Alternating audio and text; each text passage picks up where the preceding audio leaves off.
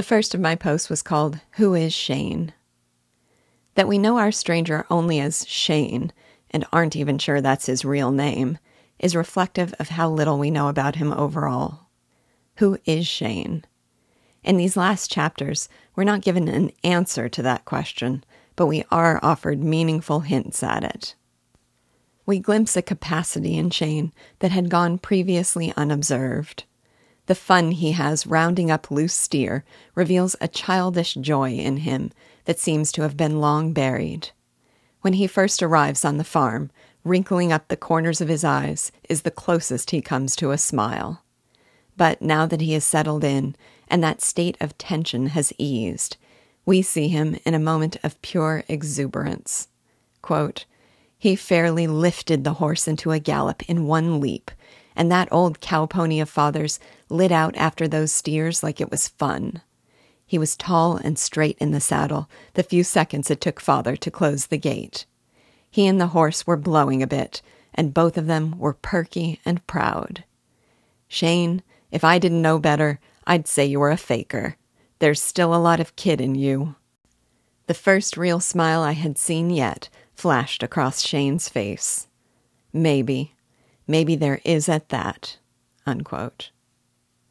But the alertness never goes away entirely, and we see a recurring theme in the explanation of why. We are told time and time again that this alertness, among other of his qualities, is characteristic of him in a way independent of experience or circumstances. It is simply him. Quote, he was still alert and watchful. I came to realize that this was inherent in him, not learned or acquired, simply a part of his natural being. Unquote. By this point, there is simply no question that the past that troubles him is that of a gunfighter, and a supremely talented one. Shane tells Bob with confidence how to wear his holster and hold his gun in a way, quote, as good as any and better than most, unquote. When he holds the old broken pistol himself, it comes alive and appears as if it were an extension of the man himself. At Bob's question about real gunfighters, we are told a queer light flickered in his eyes and was gone. And when Chris's partner sees Shane through the saloon doors, he gets out of there without looking back, content to be called scared. And it is clearly a past that troubles him. His advice to Bob about how best to hold his gun brings on that bitter expression and faraway gaze. When he is confronted by Chris, his instincts kick in. Quote, Every line of his body was as taut as a stretched whipcord, was alive and somehow rich with an immense eagerness. Unquote. But he overrides that instinctive inclination, lets out the breath pent up in him, and walks out. He seems troubled, though, that he may have walked out on this particular conflict, but he is walking straight into a much bigger one. So, though we don't know Shane's past in specifics, we know he is a man with a capacity for childlike joy and familial affection, who was born with the talents and the instincts of a fierce protector, and who, for whatever reason, appears to want to leave the life of a gunfighter behind. The next of my posts was called I Could Like That Boy. So, why doesn't Shane fight Chris? For a few reasons. First, it just wouldn't be a fair fight. If Chris's partner hadn't run for the hills, there would have been two of them, and then Shane could, in good conscience, have taken them on. But when Chris walks into the bar alone, Bob observes, quote, I could have sworn that Shane, studying Chris in his effortless way, was somehow disappointed. Unquote. There is just no way he is taking on this kid that he thinks of him as a kid is borne out in their exchange. When Chris teases him about drinking soda pop, Shane says, quote, You've had your fun, and it's mighty young fun. Now run home and tell Fletcher to send a grown up man next time. Unquote. Also, Shane feels an instant admiration for Chris, who can be forgiven his errors because of his youth, and who shows real courage. When his partner walks out on him, Chris forges ahead and says he will brace Shane himself. This is all summed up in Shane's comment to Bob quote, Why should a man be smashed because he has courage and does what he's told? I could like that boy. Unquote. The other element here is suggested by the wistfulness of the statement. He doesn't want to fight Chris in particular, but he also just doesn't seem to want to fight.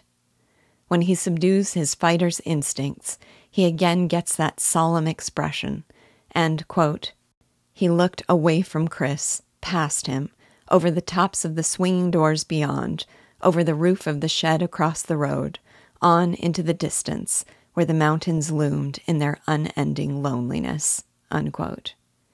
It is the same solemnness we see in Shane when it becomes clear to Joe what is coming next. The last of my posts was answers to last week's question. Last week, I asked for your interpretation of what Joe really meant when he told Bob not to get to liking Shane too much. I've been discussing this scene with my students for decades. You suggested many of the same answers they have, and some compelling new ones. Some suggested that he was worried, not, as he said, that Shane would be moving on, but that he might face real danger.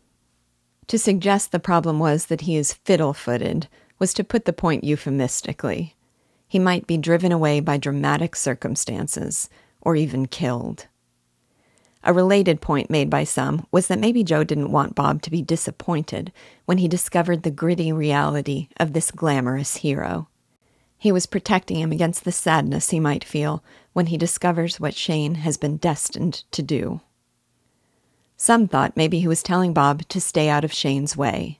He isn't there to be Bob's pet or his uncle, but to do important work.